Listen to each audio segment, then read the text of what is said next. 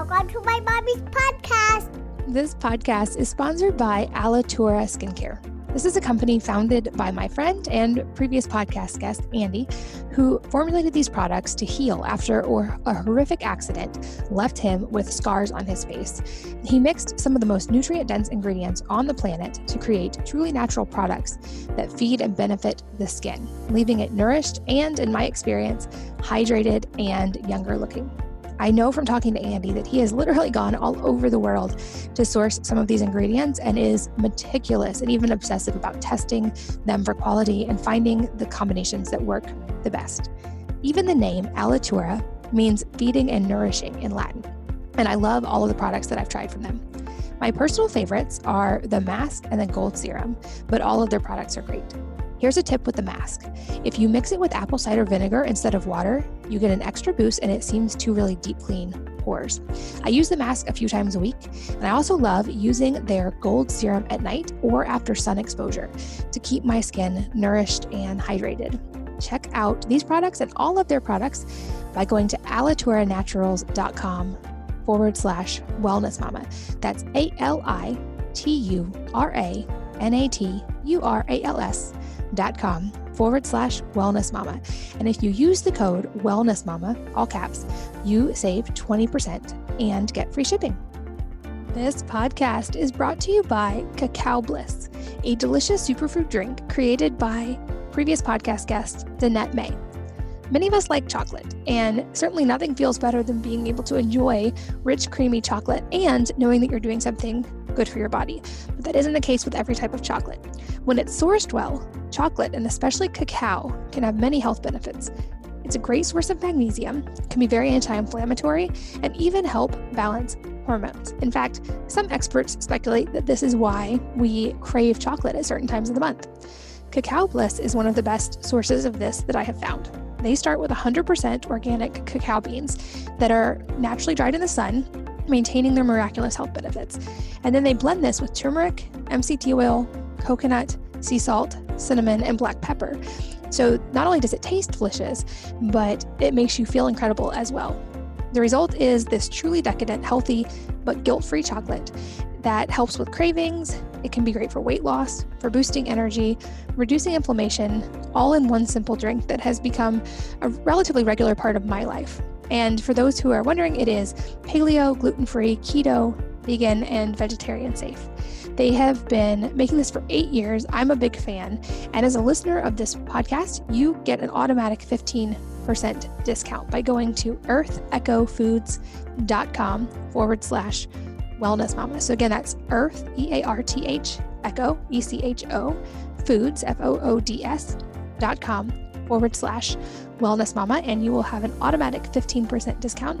It's automatically applied.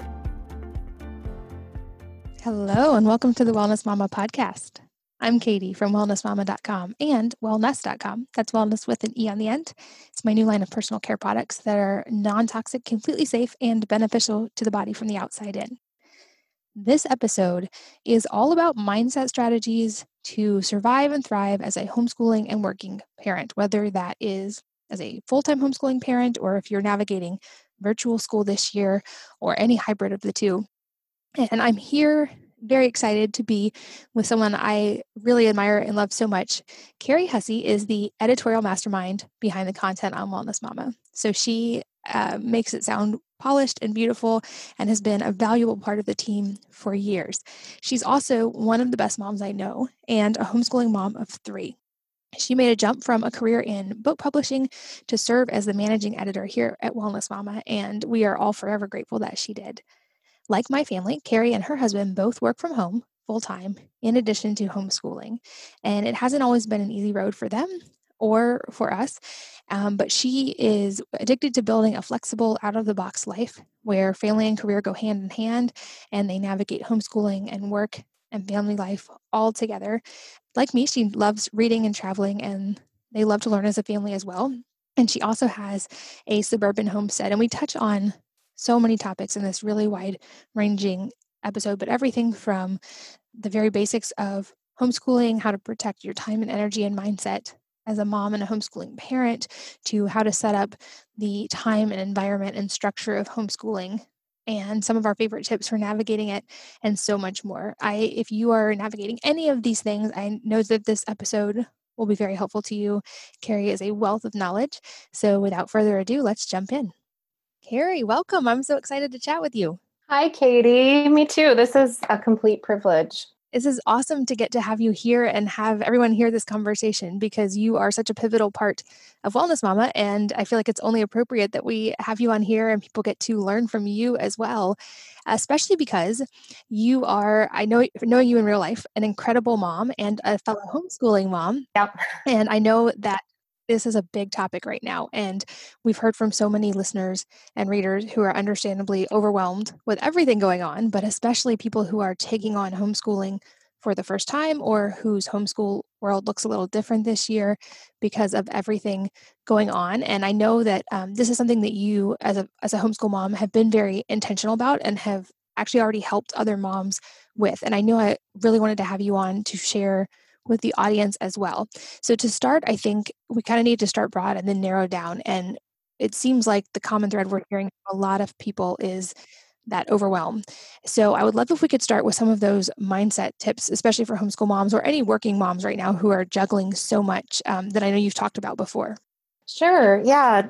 I definitely, when I thought about, you know, what I have to say to parents who are in this situation, and I've been getting phone calls off the hook from friends I haven't talked to in a long time, you know, just asking my opinion. So I've had some time to practice with some of this feedback. And um, just to share a little bit about myself, I've been homeschooling all along since uh, my oldest daughter is 12. And, you know, I went into it for various reasons. I just kind of had an instinct that she wasn't quite ready for school for for various reasons and went with that instinct. And I live in an area where we have really great support for homeschool. So I think the title of homeschool is a little bit of a misnomer, at least in my case, because we do a ton of our school out of the house, or at least we did pre COVID. And we kind of can plug into a hybrid system here with the public schools where my kids take classes and have teachers. And anyway, there was a great jumping off point and a lot of support. So that's how I got into it. And then over the years, I've had two more children. Um, my children are kind of spaced out age wise. So, you know, it's really changed over the years. And when people to call me and ask questions, I really had to, I was kind of almost surprised at the answers that I started with when I, ref, you know, it made me reflect back and think, why do I do this and what does work and what are the most important things to pass on? And all of my advice are around relationships and really supporting the parents in in a state of overwhelm as you were saying. So I definitely just want to start out this conversation saying that I'm aware that the reasons that I chose to homeschool or, you know, the excitement in my voice over this life that we're building, it doesn't exactly relate to what a lot the situation a lot of parents are in right now, where they're having to jump in with all their children all at once and just all of their routines have been interrupted. Um, I just, my heart goes out to teachers and parents and kids right now. So I just, you know, kind of share what what has helped me deal with stress and the uncertainty in such a flexible lifestyle and hope that it helped lessen the learning curve for some parents out there. Yeah, absolutely. I think that's such an important point to bring up is that for anybody who's just jumping in for the first time who feels overwhelmed, that's completely understandable. And you and I both got to start homeschooling one child at a time and to learn with a kindergartner or eh, you know like even younger and it is a lot to take on and definitely we want to speak to the fact that this is a lot of something very big that many families are navigating. Um, I think a couple important points that I love that you brought up already is the idea that homeschooling doesn't mean you're in the house all the time. And I think that's one thing for us as well that makes it so much easier is when you're able to be outside or do hands-on things or break from that routine of just being inside, it does help just kind of the mindset of the entire family. And I also love that you brought up the personalized aspect and how you're able to plug into things locally where you are and that's another important factor is homeschooling looks different for every family. It looks different in every area. And just like with health, we found so much more in recent years, it becomes so personalized and so individualized. Um, it very much is the same with homeschooling. And I think that's another just important thing to keep front of mind as we kind of go through this is even as we speak to the things that we do there's not even close to a one size fits all approach when it comes to homeschooling and it's a, very experimental and you're going to find the things that work best for your family and you shouldn't feel the pressure to imitate traditional school environments or to imitate any other homeschool environment when you're trying to figure out the routine that's going to work best for you. Absolutely. I you know it's very similar to parenting in general right? So with our kids we think we figure something out and we're so excited because we finally got the baby to sleep through the night or you know someone potty trained or i don't know a kid through a fearful stage and then you feel like you've this routine and this recipe for success and then 3 months later the kid's in a different developmental stage and you're going oh no i have to figure out a new approach all over again. I mean all parents i'm sure know exactly what i'm talking about.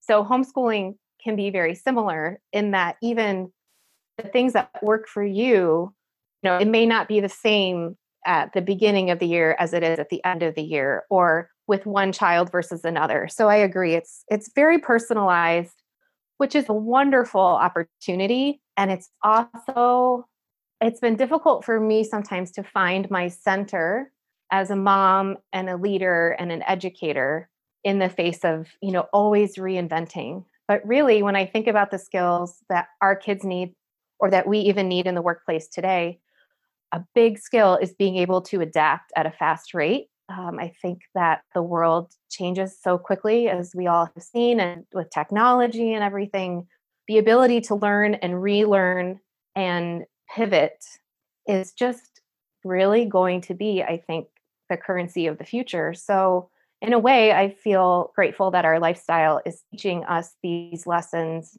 now and we can work on them together.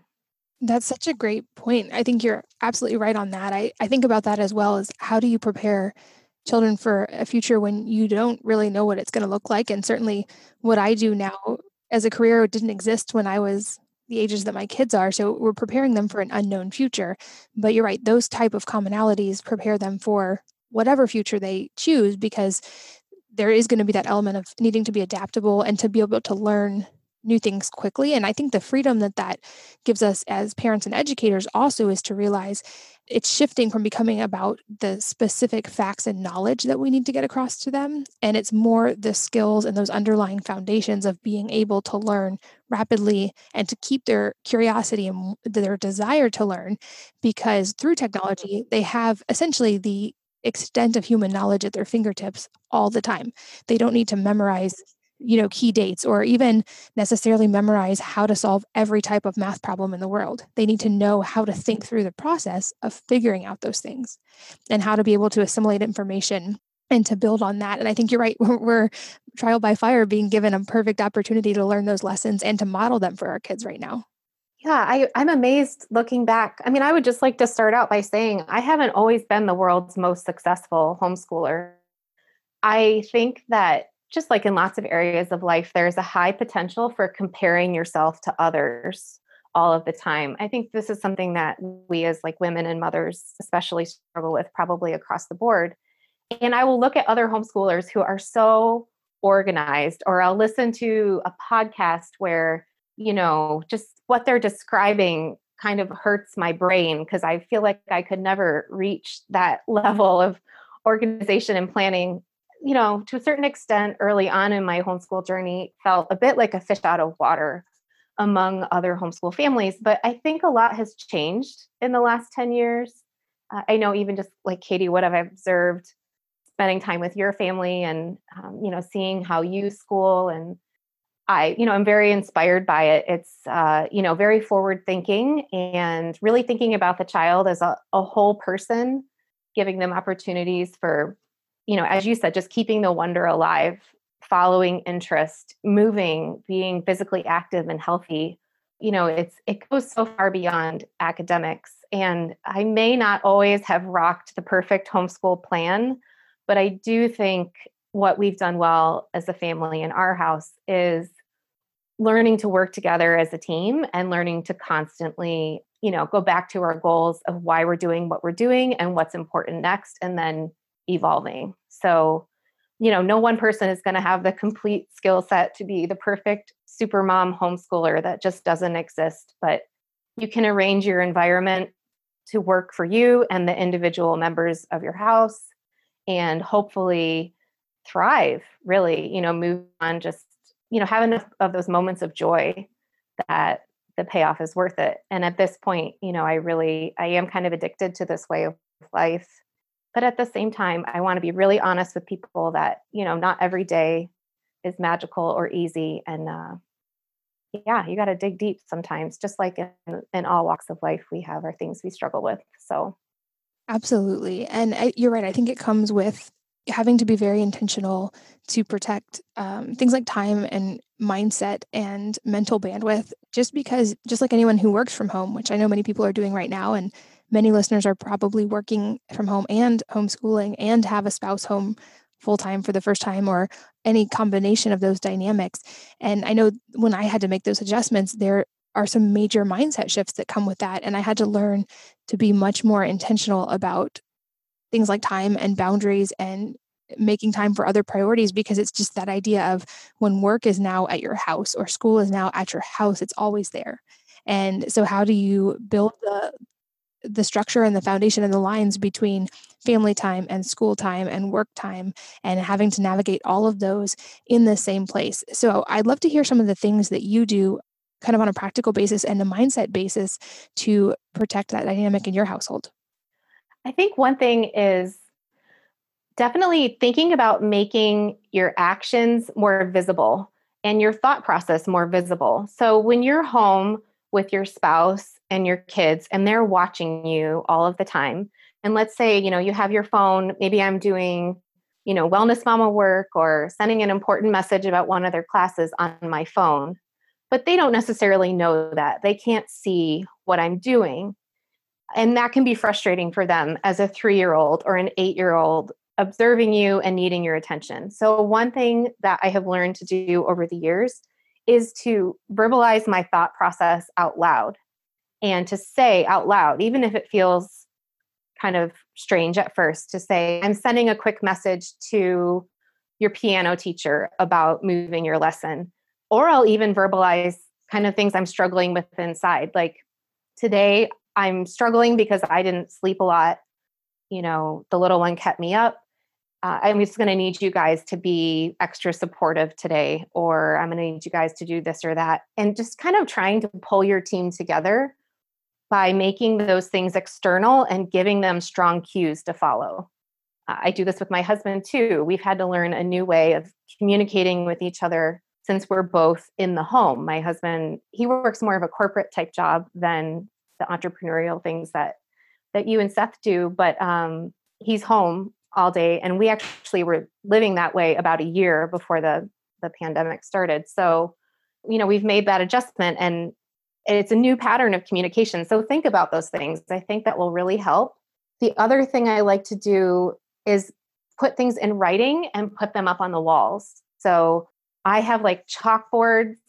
I prefer chalkboards, but you could do whiteboards not real big ones, but tons of them almost on every wall. And I use them to write like our routines, the goals we're working on, reminders to the kids. You know, think about what you can make visible in a permanent way or a temporarily permanent way through writing, because that is like one more thing you don't have to say, but the kids will see.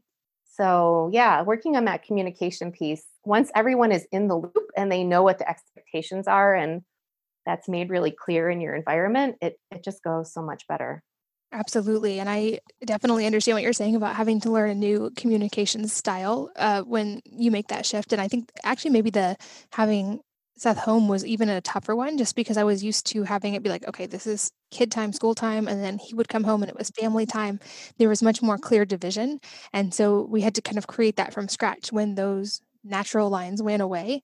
Um, I love that you brought up the relationship aspect as well because when you take on multiple hats, at least for me, when it was I became mom and teacher and all the other things, I had to make sure I remembered always the priority of which of those relationships come first. And as a mom, of course, the mom relationship is always with my kids, it's always the primary one. And so if with homeschooling, I love that there's the freedom if they're having a tough day, um, that I can be mom first and we can work through that. We don't have to go straight to math if there's something that's a life lesson that they need to talk through first. Or on the flip side of that, if there's something they're really excited about and curious about, that's a perfect opportunity to dive in and learn from that. So in that sense, I love like getting to deviate to keep those relationships in mind and deviate from the plan at times too when it's helpful. But and I love your tip. I I need to get better about doing that, having things visual and written, but definitely agree on being real with the kids and communicating expectations both ways um, and letting them be, feel like part of the team. I think that's a big shift, um, both with homeschooling and just family life in general, is when you shift to that idea of a team mentality and that we're all in this together working toward a common goal, it helps reframe it versus it just being a thing that you're teaching them. They get to come on and, and have ownership of parts of that as well. Definitely agree. Even things like when we've had some tough days, and I'll be honest, I mean, sometimes you get up and things are just off the rails, and you're like, okay, how do we get back to our center? And, you know, what I mentioned about having the chalkboards and whiteboards around, I mean, lest you think I go around writing inspirational quotes all day. I don't do that every day, right? But my kids have sort of internalized this over time. And now a blank chalkboard with a piece of chalk is their opportunity to write thing they find inspiring. So they might notice that I am in a crummy mood and they will go write out something they know is one of my favorite quotes. Oh, they'll be like, Look, mom, you know, I made a new plan for us today. And I love seeing them start to take ownership. So, you know, I would just encourage you if if you've been homeschooling and you're just in a tough spot, if you know you are going to be jumping into this, there is a point where the kids will kind of get more used to the routine and you'll get past that really painful, like, oh, we're setting up all these new habits and routines. And they will start to adopt it themselves and it will get easier because um, they'll start to know how they can work together in this new way. Absolutely. And I think it's also important to call out, especially for people who are doing this for the first time, or even those who are veteran homeschoolers but are looking for tips, I think it's important to also call out that there are so many strengths built into homeschooling and often just subtle shifts in our mindset about it can take a lot of the stress off. And what I mean by that is, you know, like especially if people are trying to make this transition, there's that temptation to try to just recreate a school environment. Or I've heard from moms who say things like how uh, how am i going to keep my kids busy and in class for 8 hours a day and i was like oh no no no you're not that's not you don't have to do that you know school exists well there's a lot of theories but it was built on a model when parents needed to work a certain number of hours and that was the common length of a work day and so those time slots kind of overlapped and it made sense that kids would be in school for that amount of time and so school was built to fill that time block.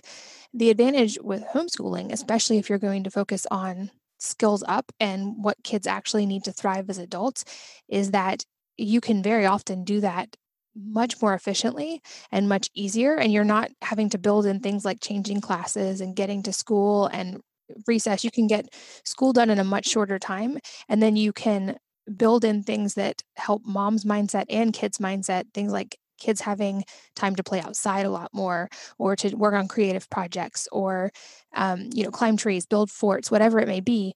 There's just so much more flexibility built into that and you can be so much more hands-on and so i think that's something i always tell anyone new to homeschooling is resist that temptation to just try to cr- recreate what a school environment looked like for you or what a school environment looks like at other schools in your area because you have so much freedom and flexibility when you start homeschooling.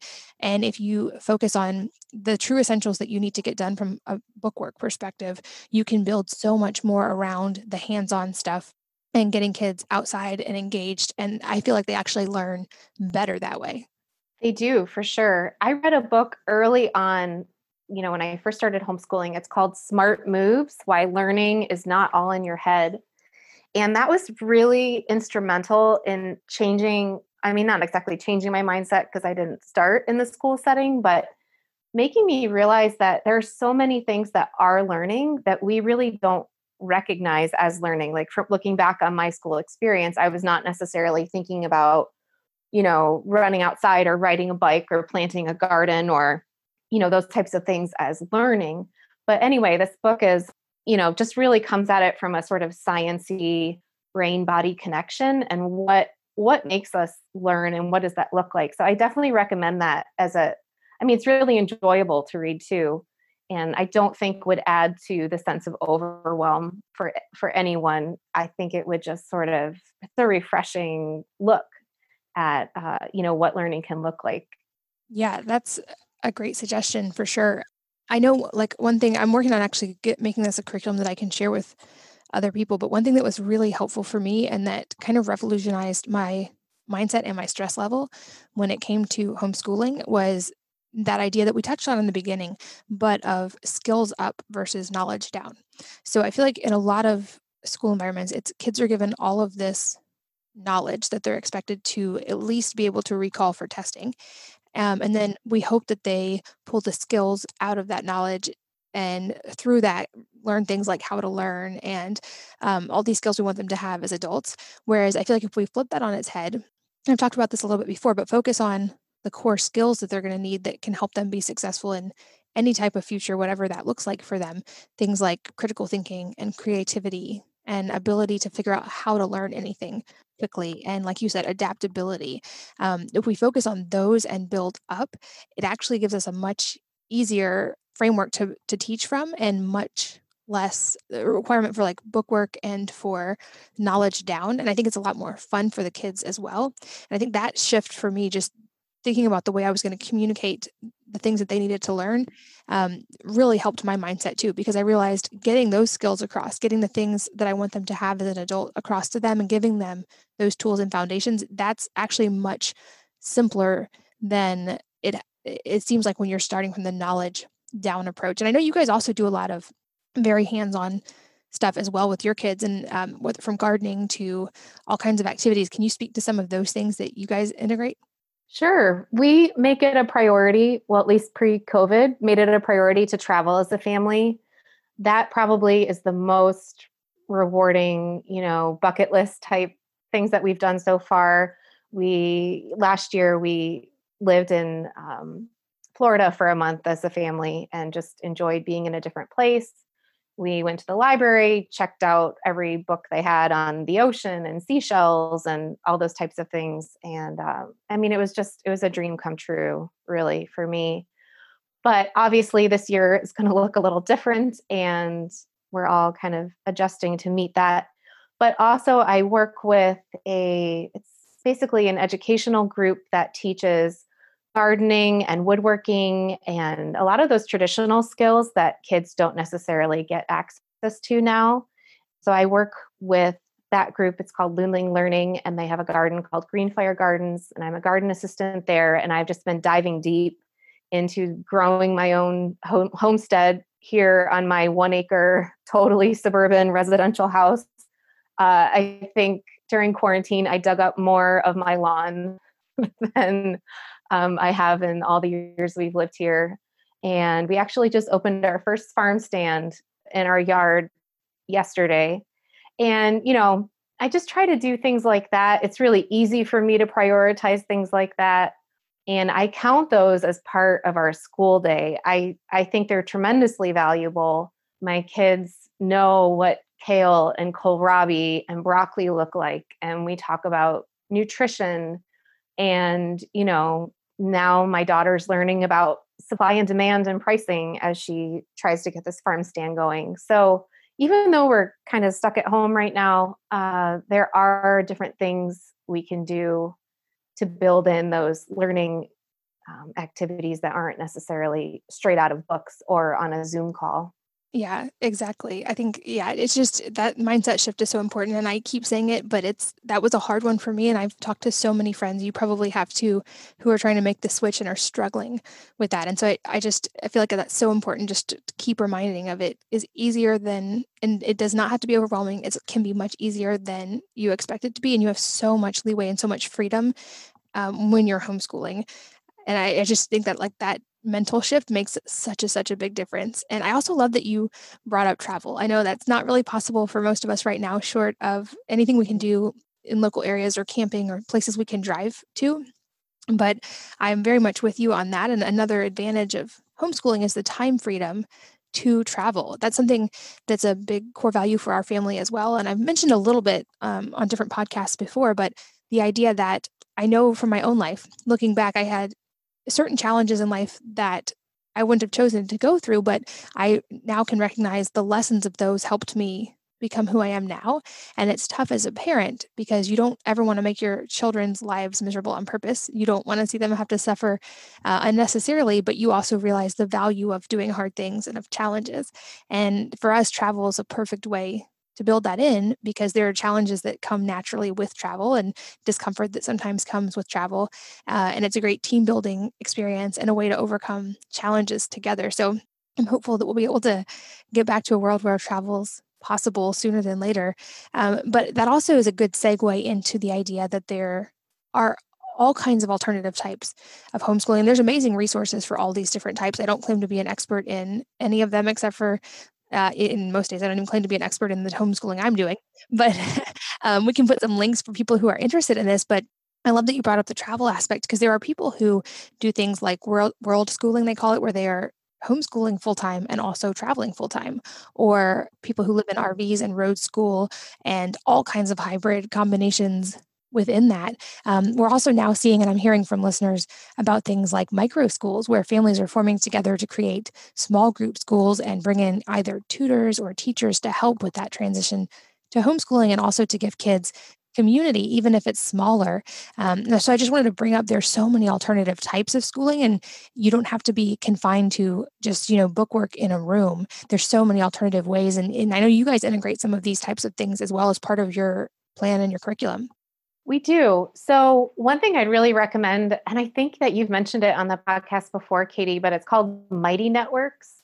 And you can set up, it's almost like building a website and a social group at, at the same time and they make it really easy and it's not too expensive and then you can also add classes onto there you don't have to know coding or anything special to set it up and something about the design is just very engaging like it, it feels like a pleasure to use. So this is a tool that um, i've started using to build things like you know kind of a local gardening co-op group in our neighborhood where we help each other with watering our plants or you know keeping up on chores because this is one of the things. I love to travel and i we have chickens and a garden and it gets bigger every year. And those two things don't always go well together. So definitely looking to your community and trying to create that and saying how can we help each other? You know i've, I've made relationships with a couple of families who live close by and are able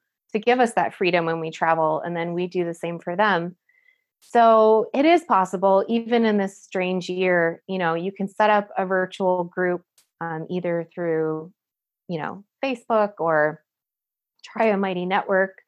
Uh, you know, it could be as simple as a text thread, but kind of finding who your support community is. And I mean, I'm glad you brought up too that idea of support because I, I don't want anyone to walk away from this thinking that a homeschool mom or a homeschool dad just does it all on their own you know, I look at my role as sort of a facilitator of my children's education.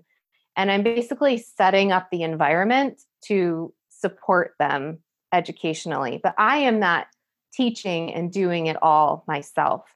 So I am definitely, you know, signing them up for things where there's another teacher or I'm, you know, finding that that person who's just super talented and passionate about science and they're the ones teaching my kids science because that's not my thing i hire childcare i mean i work you know close to a full-time job when you put together all my various freelance writing and editing jobs and i, I run the local co-op here as well. And you know it's a lot. I, I have to have help in some way. I can't do it all. But what i'm doing is setting the environment, putting those resources in place. Like for me personally, I've tried a couple different childcare arrangements and I've discovered for myself that what really moves the needle for me is hiring out my house cleaning. And that like rewards me and fills my cup even more than having help with my younger kids. So you've got to kind of experiment and find out what it is that you need to really keep you motivated and supported and sustained as a teaching, homeschooling, working parent. And I wish I had done a better job of that early on. I really didn't start out with a plan for myself and my husband and like supporting the educators first. I feel like the kids will be fine if we're fine. And I would really encourage everyone who's sitting down to pick out their curriculum and they have stacks of books everywhere and they're all related to their kids and their kids' academic needs. I mean, that's wonderful that we care. But start with a plan for you. There should be things in your plan that will maximize the joys and the things you naturally are talented at or would like to do or would like to learn. Make a plan for those first and then make a plan for your kids. Yeah, absolutely. Uh, I love that you brought up the idea of like hiring help and finding help, and whether that's trading off with other moms or having someone help clean. I realized that same thing a while back when I was in the busiest phase of work stuff and also still trying to homeschool and manage a household. Um, for a while, I kept trying to have like hire teenagers as nannies or have people come help with my kids.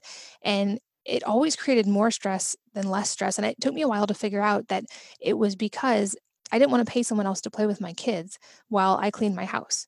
I actually was yearning for more time with my kids and was just overwhelmed with all the stuff I had to get done. So it made much more sense for me to hire someone for less time to help with those tasks and me have more time with my kids. And that helped our whole family dynamic and and also to go back and touch on the idea of community. I think uh, people may be even tired of hearing me talk about community so much on this podcast, but you cannot overestimate how important that is and especially right now i think so many of us are feeling the brunt of having lost aspects of community that went away for a while um, this year and it's now it's a good reminder to be very intentional about that and even if still like large group activities and school activities are not happening right now we can still in most places build small communities and get together in small groups. And in many ways I, I, hope that's a silver lining that will last of this is i hope we can return a, a focus to those small intentional communities built with people in our local area kind of uh, like tribes of people of support. And we've kind of done that here. I think you've seen some of this when you've visited is building communities in different ways that support both the parents and also the kids um, so we have communities built around activities like pole vaulting and we have people who come to our house eh, that we hang out with related to that. We go and pole vault near our house, and it's all in our local area in small groups of less than 10 or 20 people.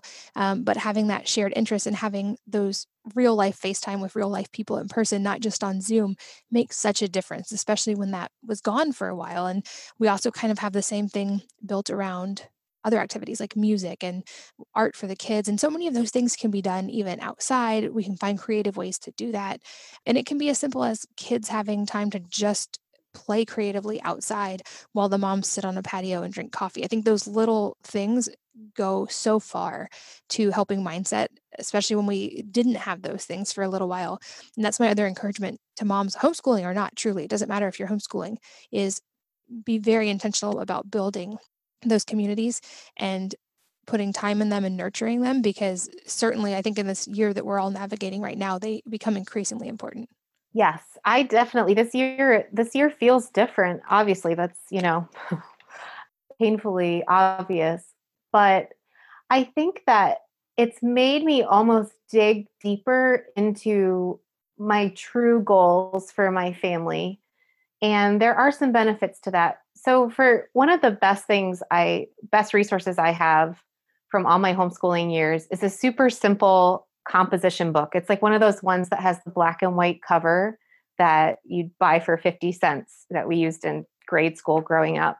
And I I was actually kind of made to do it at a, a training. I we used a program called we're Catholic, so we used a program called Catholic Schoolhouse, and they had a retreat and they made us like basically put pictures of our family on this composition book and then cover it in contact paper. And I remember at the time thinking, like, this is really cheesy. I don't know why we're doing this because I'm not a crafty person. It is possible to homeschool and not be crafty.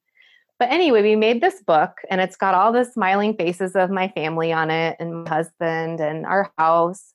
And it's amazing. I mean, I made this book probably eight years ago and I use it every single year and I only write in it our very high level plan. There's no curriculum in it at all. It just says basically it has 2000 you know 2020 21 family plan and then the name of each of my family members including me and including my husband and then just three or four priorities for each of us and i solicit my kids input on this you know what is it you want to learn this year what is it you want to work on you know it's also part of identifying weaknesses like for example on my list for this year i want to get better at time blocking and really putting a time budget in place because sometimes I can definitely be guilty of mixing up the, the different areas of my life too much. And I want to get better at that. So that's, as I think about it, that emerges for me as a priority. So it really ends up being just one page. And then I have those little goals for each family or each family member. And some of them are academic. You know, my one daughter needs to catch up a little in math. So math is going to be a priority for her this year. But another daughter, the priority is finding her social connection and community in this strange time because she's a very social person. So it's individualized to each person. And what I love about this plan is when we're halfway through the year and I've only done half of what I thought we would do. And I'm looking at all the books I haven't touched yet or the things that haven't gone the way I thought. I can go back and look at this one page plan and get recentered. And, you know, we put a lot of things on there that that just kind of naturally light us up because of who we are. So it's a great place, like a touch point to go back to when you know, you sort of feel like, oh, this is not going as well as I thought it would, or I feel off track. And then, you know, you get centered again. And it's a great record of year after year of what you've worked on as a family. I love that tip. I'm gonna I'm making notes as you talk today. A few random tips I'll share. I feel like this is kind of jumping all over, but also that's a great representation sometimes of homeschool days, at least at my house. So I think some random tips that we found helpful two things. I've mentioned this before in passing, but we start most school days with TED Talks, and we actually do them at breakfast as a family. And this was a tip from past podcast guest Naveen Jain, who, when I asked him, How would you encourage critical thinking and entrepreneurship in kids? He said, I would have them watch TED Talks every day. And the reasoning hmm. was that kids are natural pattern makers. We're all born that way, but they look for patterns and they try to connect dots. And that's how kids are geared towards learning, especially when they're young. So if you give them TED Talks, which are essentially 14 to 18 minute distillations of someone who's the best in their field, talking about the best of the knowledge they have. So if you give them three of those in a day on completely unrelated topics, kids can't help but try to connect the dots. So they're going to try to find patterns or find ways that those ideas work together which is essentially what mm-hmm. innovation and entrepreneurship and problem solving are. And so his thought was if you just constantly give them exposure to new ideas and new ways of looking at ideas, they're going to try to connect the dots. And that's how we create problem solvers for the future.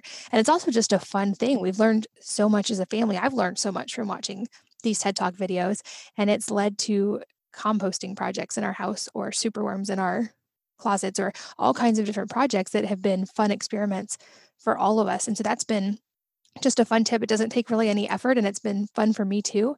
Uh, another thing we do, they have in school an amount of time that's just called topics.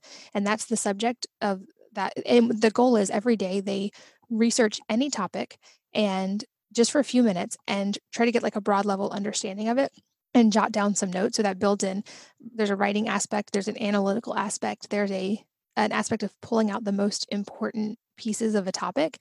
Um, and I kind of dovetail this with something called the Feynman learning technique, which I mentioned actually recently in a newsletter. But the idea being when you are learning a new concept, it, you can get a pretty good idea if you understand it, if you're able to explain it to a child. The, the age that I think he gave was a six year old, um, which is also ironically very much what homeschooling is, is explaining ideas to a child. Um, for those who aren't familiar, Richard Feynman was a Nobel Prize winning physicist who is often discussed, largely considered a genius and contributed a, ton to that field. And this was how he learned new things. And I use this concept and teach my kids this concept with reading a book. Same idea of um, when you take in new knowledge, read it with the idea of trying to be able to explain it to someone else, especially a child, in a short amount of time and get across the key concepts in a way that they could then explain it back to you. And so when the kids do topics, they might research you know, something to do with worms, or they might research how planes are actually able to fly, or whatever it is, whatever's interesting to them that day. And then they explain, either write it down and kind of create a Feynman one pager, or they explain it to me, or they explain it to a younger sibling. And so that's building in that learning by teaching idea and getting everybody involved in the team mentality. And that doesn't really take any extra direct work from me. And it's been one of the more fun things we do as a family. And they've learned so much on all these different random topics because of that. And it's led to, again, like new research and new experiments and things that they're interested in. Another tip, again, jumping around, but that I love to bring up is you don't have to mimic a traditional school environment in in the way that you teach school physically either. So you don't have to create a room with desks that looks just like a schoolroom. If you want to, cool.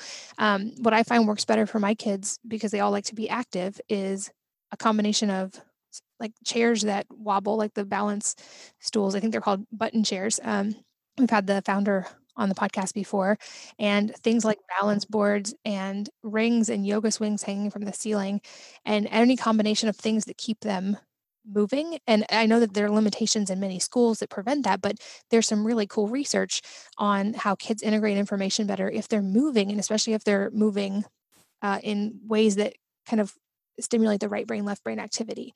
And so um, rather than tell kids they need to sit down and be still for extended periods of time during the day, we might be able to teach them more effectively in a more movement based approach. So whether it's having a little trampoline in the schoolroom or stools that move or whatever, or sitting on the floor past podcast guest Aaron Alexander said we'd all be a lot better off if we just sat on the floor versus a chair. And with homeschooling, you have the freedom to do that. So just like with the TED Talks in the morning teaching us to think outside the box. That's my encouragement to other moms is make it fun and make it what works for you, even down to your environment. Think outside the box. You don't have to make it look like a traditional school.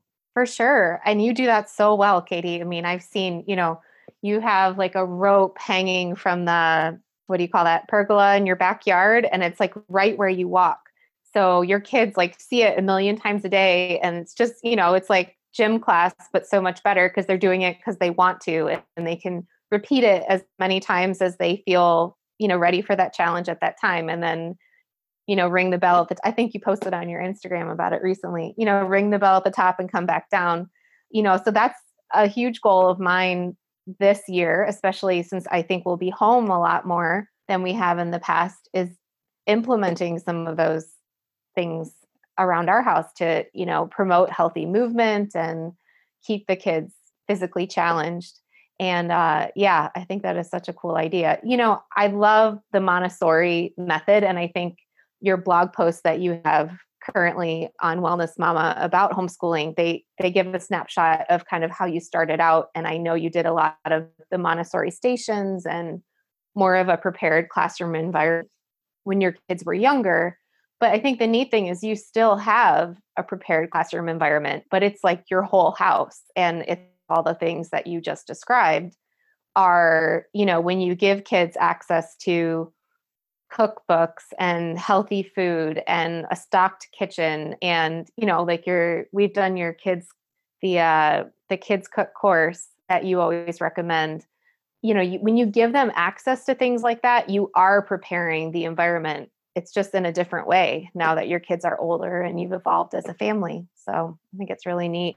Yeah i think it's funny too because i'll call myself out on that like the more we've geared the environment towards just constant movement and put like ropes and walkways and rings and walkways and headstand stools in the hallway and all those things it's had a, a crossover effect of being really good for me because I'd never thought to do those things or I'd have to schedule them or like make right. you know, half an hour a day to go do that. And now I'm like, oh, I'm walking down the hall, I'll do a handstand.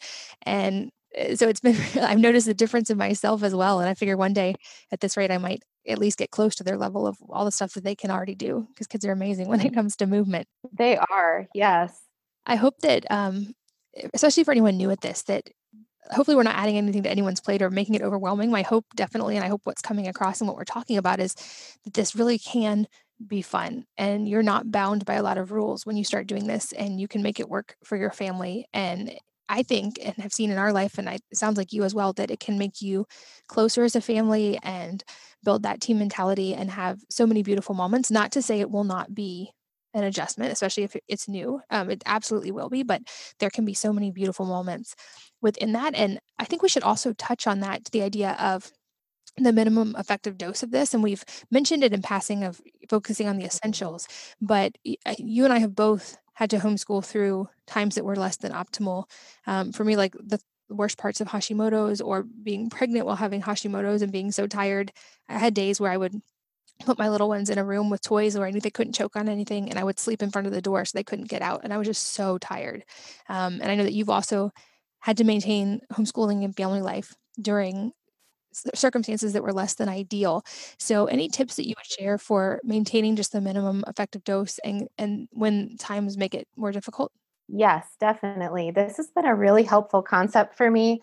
So, I did homeschool during some difficult pregnancies, and I'm pretty much bedridden through a lot of my pregnancies for various reasons. It's just, you know, the way it is for me. And homeschooling through those times was tough. And I, I think that is one of the reasons why we've become good at stress management around here. But basically, I would suggest deciding in advance what do what is the minimum I need to do to have a successful day and come up with that formula and let your team, your kids, your spouse know before you get there. So, what I mean is when you get to the day where like two kids are throwing up and you have a work meeting and you have a deadline and all of a sudden it's it's not a normal day you sort of know and your kids already know okay on days like this we go outside first thing in the morning i mean i'm just going through my family's checklist this could look different for you or or someone else we go outside in the morning because I know that just makes us all feel better. So they have to go outside before they have any screen time. Their chores have to be done before they have free time. They have to do math and piano, which they can do pretty independently. And then there has to be like a quiet time in the afternoon. It's absolutely mandatory in a homeschooling family, I think, to build something into the routine where everyone finds a room individually and has some space to themselves. We always do that in the afternoon. And um, so that's kind of what our minimum day looks like. And I think it really helps to think that through in advance so you can just say, like, okay, guys, it's one of those days. Here's our plan and here's what we're going to do. And Pam Barnhill has a great article on this that I can link to in the show notes so I would definitely recommend thinking that through first. The other thing I would suggest is to decide on your priority on those days. So I feel like there's different buckets, right? In in this type of lifestyle. There's your home, like your home management, your meals, picking up, all the things that have to be done to just pay bills and run a house. There's your professional life if if you, you know, work in or outside the home there's the academic life, right? You know, kids schooling. And I don't necessarily usually do well in all three categories in one day. And for me, it's almost a recipe for disaster to try and do well at all of them in one day. And something that's really helped me is deciding today is a professional day. Today, I am like doubling down on this. My kids know this. We've made a plan let's go. And then the next day is going to be like, mom's here, let's learn together, let's go outside. Like they're going to kind of know that's coming the next day. And then maybe I have a day where, you know, we do a lot of bulk meal planning. Uh, one book that's really helped me I mean, number one, my kids know how to make every recipe from the Wellness Mama Cookbook by heart. And then I love the book to Cook Once, Eat All Week because it lays everything out step by step. The kids can help with it. My husband can help with it. There's no questions for mom. They just prep all the food. You know, we kind of have like one big day where we get the house kind of up and running. So that has really helped me. I mean, obviously, my approach has changed a little bit here and there, but generally, my brain feels more quiet when I decide on one priority I'm going to first on a given day especially like kind of one of those unusual days. For sure. And I love that you said um, there's no questions for mom when you mentioned that cook once, eat all week, because this is another tip I tell people that it's almost always, it's not the getting everything done that's the hard part. It's often all of the planning and mental stress related to that. And for moms, the decision fatigue of all of the questions that come. And when you homeschool, then you end up with more questions because they have questions about school. And then, of course, they're still going to have all the normal questions that come at you all day from being a mom.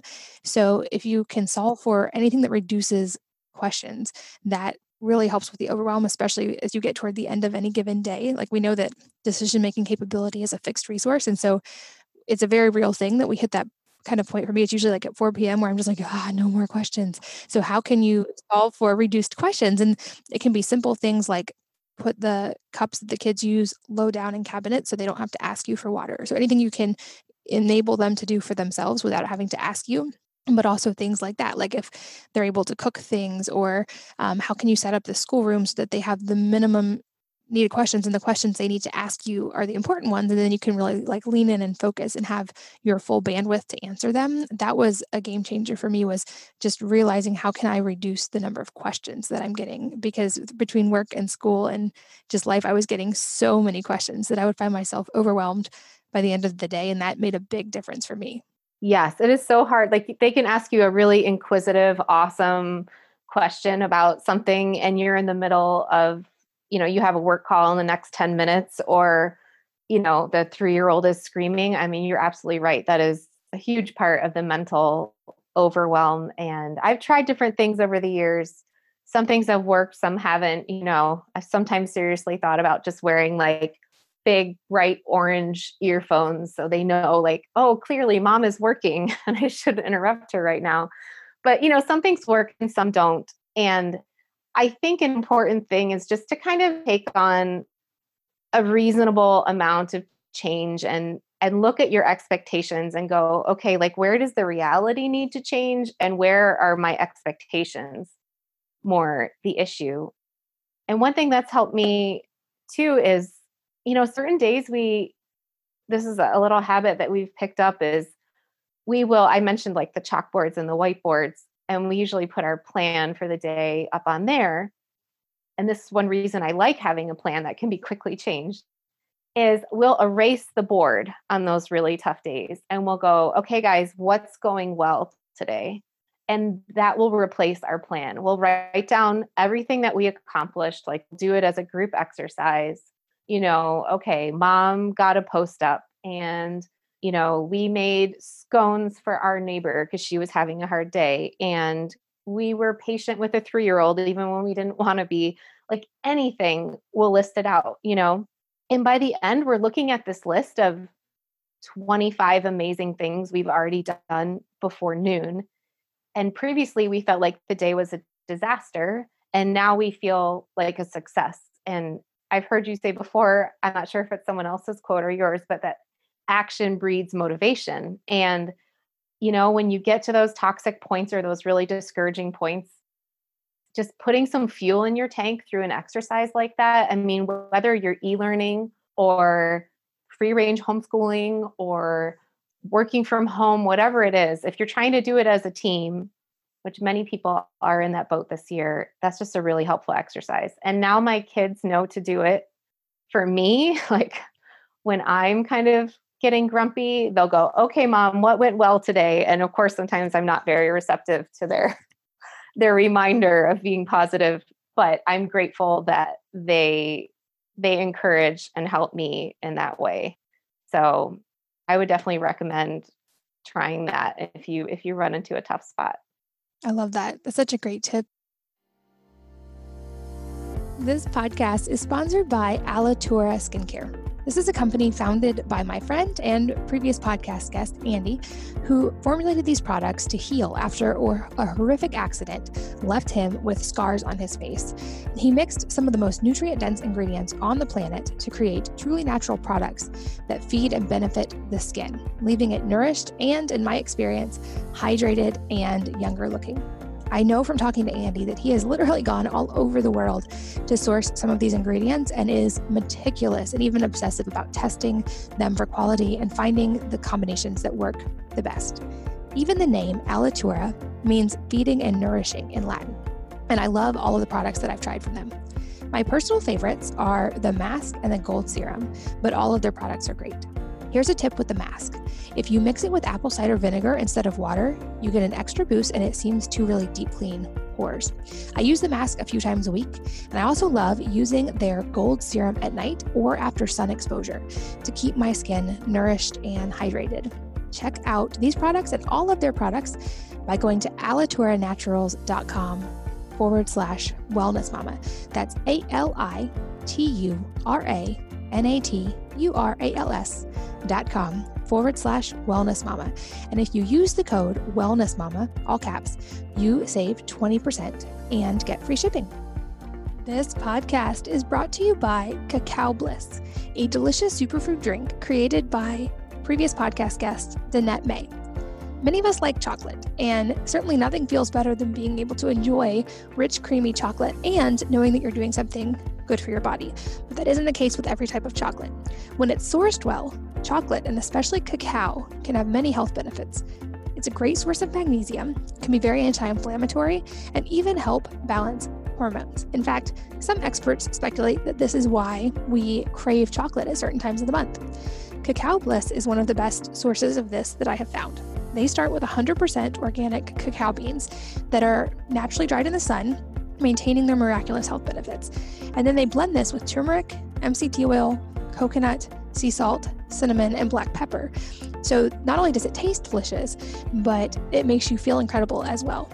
The result is this truly decadent, healthy, but guilt free chocolate that helps with cravings. It can be great for weight loss, for boosting energy, reducing inflammation, all in one simple drink that has become a relatively regular part of my life. And for those who are wondering, it is paleo, gluten free, keto, vegan, and vegetarian safe. They have been making this for eight years. I'm a big fan.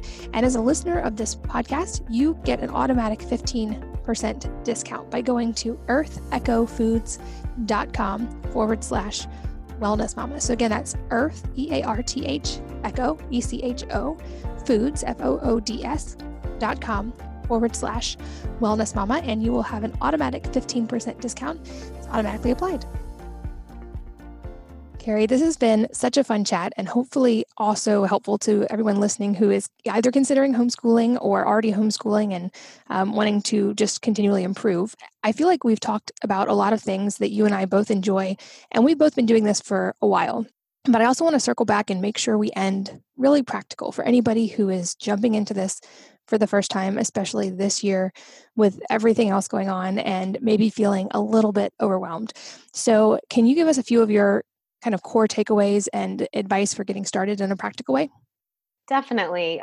It surprised me. The first advice that's come out of my mouth when I talk to friends has been double down on your marriage, um, your relationships, you know, whoever that support person is in your life. If you've been thrown into working and homeschooling, you know, possibly all together as a family unit, that's a huge change. So, um, you know, get that date night on the calendar. You know, make sure you're making time to talk. And um, I can't recommend enough a book that I actually learned about on your podcast, Katie. I think it's 201 Relationship Questions by Barrie Davenport. I hope I'm saying that right. My husband and I do this for like five minutes a night. You ask each other a question, and it's on different categories of your life. And it's just uh, a great way to proactively open the channels of communication because you're going to be kind of navigating this whole new world as a family. Um, and then the second thing, I, just to go back to that idea of making your family vision for the year before you pick your curriculum, I would definitely recommend just thinking about what each person in your family needs as human beings and then kind of picking like one joy you're going to work into your life and one area you're going to work on and then kind of make your academic schedule after you assess that. The third thing that usually comes to mind is you know start leaning into your morning routine and just start with that. Um, that's something that around august i usually start working on with my kids. Maybe we're in some lazy habits or we've been staying up late summer nights and we just kind of start tweaking our morning routine getting in a little bit more of a schedule setting the expectations and doing that bit by bit. And i think the last thing that would be important for for families facing this is just to manage change with baby steps. And you know manage your expectations. I mean you can go little by little. So as a homeschooler you have flexibility. You don't have to start in september if you're not ready. Um, one thing that i always do is i start our school year in stealth mode. So my idea is like if they don't know it's happening they can't resist it right? So we kind of start with optimizing our morning routine around August, and then I will add in just math because I view that as their most important subject. We'll just start with math, we'll put that into the routine, we'll get that down for two weeks, and then we'll add another subject. And that way you have time for habits and routines to build up and support your schedule that you're trying to keep at home so that's been a great method for me. You can do that kind of soft start to the school year. You don't have to have it all figured out with a perfect plan the first day of school. You have 365 days to fit in 180 days of school. You know, use that flexibility. Um, so, I mean, those those four steps. You know, your relationships, your family vision, your morning routine, and just taking those baby steps and managing change has been really helpful to me and I hope helpful to a lot of the parents out there. You know, ultimately, I I don't know if you agree, but I feel like homeschooling and progress in homeschooling is just like parenting in life in that it's not linear. You're not always going to move forward and you know hit one checkpoint after another. Often you're kind of constantly circling the wagons and readjusting so if there's just one thing that's really helped me as a homeschool mom, as a family, it is investing in our mindset. You know, I'd even recommend like picking out a piece of curriculum just on that. You know, maybe you take a class throughout school on like mind mapping emotions, or there's the Big Life Journal, or there's some other different books that have really helped us that I can put in the show notes. But you know learning those skills are going to help you no matter what your walk of life is or what stage of life you're in they're going to help you personally and professionally so you know just because a day feels like a disaster it it doesn't mean it actually is you know pay attention to your thoughts recognize the good moments in that day and then you know gather your team together your family and uh, you know decide how you're going to move forward and how you're going to support each other bit by bit through all the ups and downs. I mean, that's really where it's at to me. I wholeheartedly agree with that. I think such an important point about none of this is linear. And I've definitely had experiences where I thought the day was a complete failure or that I was just at my wits' end. So we adapted and modified and skipped parts and, you know, ate like a picnic lunch that was kind of just like snack foods outside. And the kids thought it was the best day ever. And so I think like often it's managing our own internal expectations because often the kids have such a different perception. And if we don't let our stress and overwhelm drag us down, um, often I feel like if we ask our kids, we're doing better than we think we are. I also think the morning routine piece is so important, no matter what form of school you're doing. Just, uh, I think when you, like we've had podcast guests, when you master your morning, you end up in such a better place for your day. And from the homeschool side, I mentioned in passing, but the things that really seem to help dial it in for us are starting with TED Talks and letting the kids um, just that seems to get the learning creativity juices flowing. So we'll watch kind of three unrelated TED Talks and then talk about them. Um, we'll also try to spend time outside in the morning. Often it'll be my husband and I drinking coffee and the kids out there, and we'll have conversation, um, weather allowing, or just like some gentle movement. And those kind of things seem to help everybody get focused and kind of aligned for the day. And then I mentioned that we have a topic in school called topics where they can research anything they want and kind of synthesize it and try to understand the broad strokes of it. And that's another fun one to start, I feel like, the school day with because it's something that just naturally gets the brain ready to learn. Um, those are kind of the practical pieces of a morning routine that have helped us the most. Another piece of advice I'm giving this year to friends who are new to homeschooling especially since we are still trying to figure out what this fall is going to look like for every school scenario, is to form a micro community if possible or a micro school. Um, I've actually seen quite a few friends in various parts of the country doing this where they are getting several families together and actually hiring a teacher to come teach the kids. And if you can do the same thing without hiring a teacher, if you have multiple parents getting involved if that's something you're willing to take on. But whether it's for school or just for human interaction, I think that's another important thing we can all be doing is forming these micro communities of people that we can regularly spend time with that have some kind of of common interest. And then to your point, I would say a few tips that I always just go back to for anyone especially new to this, like you said, is like I mentioned before, and like to to elaborate on your point is don't feel like you have to do it all in the very beginning or even at all. Like use the 80-20 principle and keep the focus on the basics. Um, you can use any curriculum for that. You can use Khan Academy for that. Um, the goal is not to fill time. You definitely don't have to keep kids occupied for a certain number of hours per day. It's more about hitting those targets over time. So having that freedom, build in time for creative play indoors and outdoors and build a system like I love your point, you know, ease into it, build a system that works for you. So a lot of states dictate if you're new to homeschooling that you need a certain number of school days, but there's usually a lot of flexibility in what those days can look like. So track your days for the sake of meeting state requirements, but realize that some days may be a school day that's a field trip day or a play day or a field day or you know all these things that other schools also have. And sometimes those are really important mental breaks for regular school days. Um, I also really encourage families to keep the focus on nurturing creativity and play and not just trying to focus on the bookwork side. I've mentioned that a little bit, but I think we've gotten away from the idea that um, playtime and free time outside are not just something, I mean, they're absolutely essential for kids. And they're saying kids these days are spending less than half the time that even we did at their age playing outside. And there's studies that show there are benefits to playing outside and to being bored that kids are missing out on. So it's not just the fresh air, it's it's not even just the vitamin D, it's the psychological aspects of manipulating real world real world objects and navigating their outdoor environment and developing motor skills and spatial awareness and social interaction with other kids. And there's also evidence on the science side that playing outside in natural light helps eyesight, and can help prevent some vision problems later on. And I, I, think that's just one I always go back to as well. You don't have to feel like you're a bad mom if you're sending your kids outside to play for a few hours. That's probably actually one of the better things you can do for their brain development. Um, so just give yourself, I think, um, and maybe that's the point to wrap up on is so much of this pressure, I think, often comes from inside. We are we hold ourselves to such high standards, and of course, raising our kids is one of the most important things we will ever do in our lives. So we should.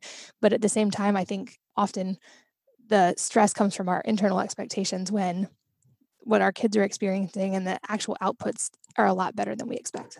It does, for sure. I think that's the perfect point to wrap up on. It really rings true to me. And to that note, I know uh, for any of you guys new to this or veterans, please feel free to chime in in the comments and share advice or ask questions.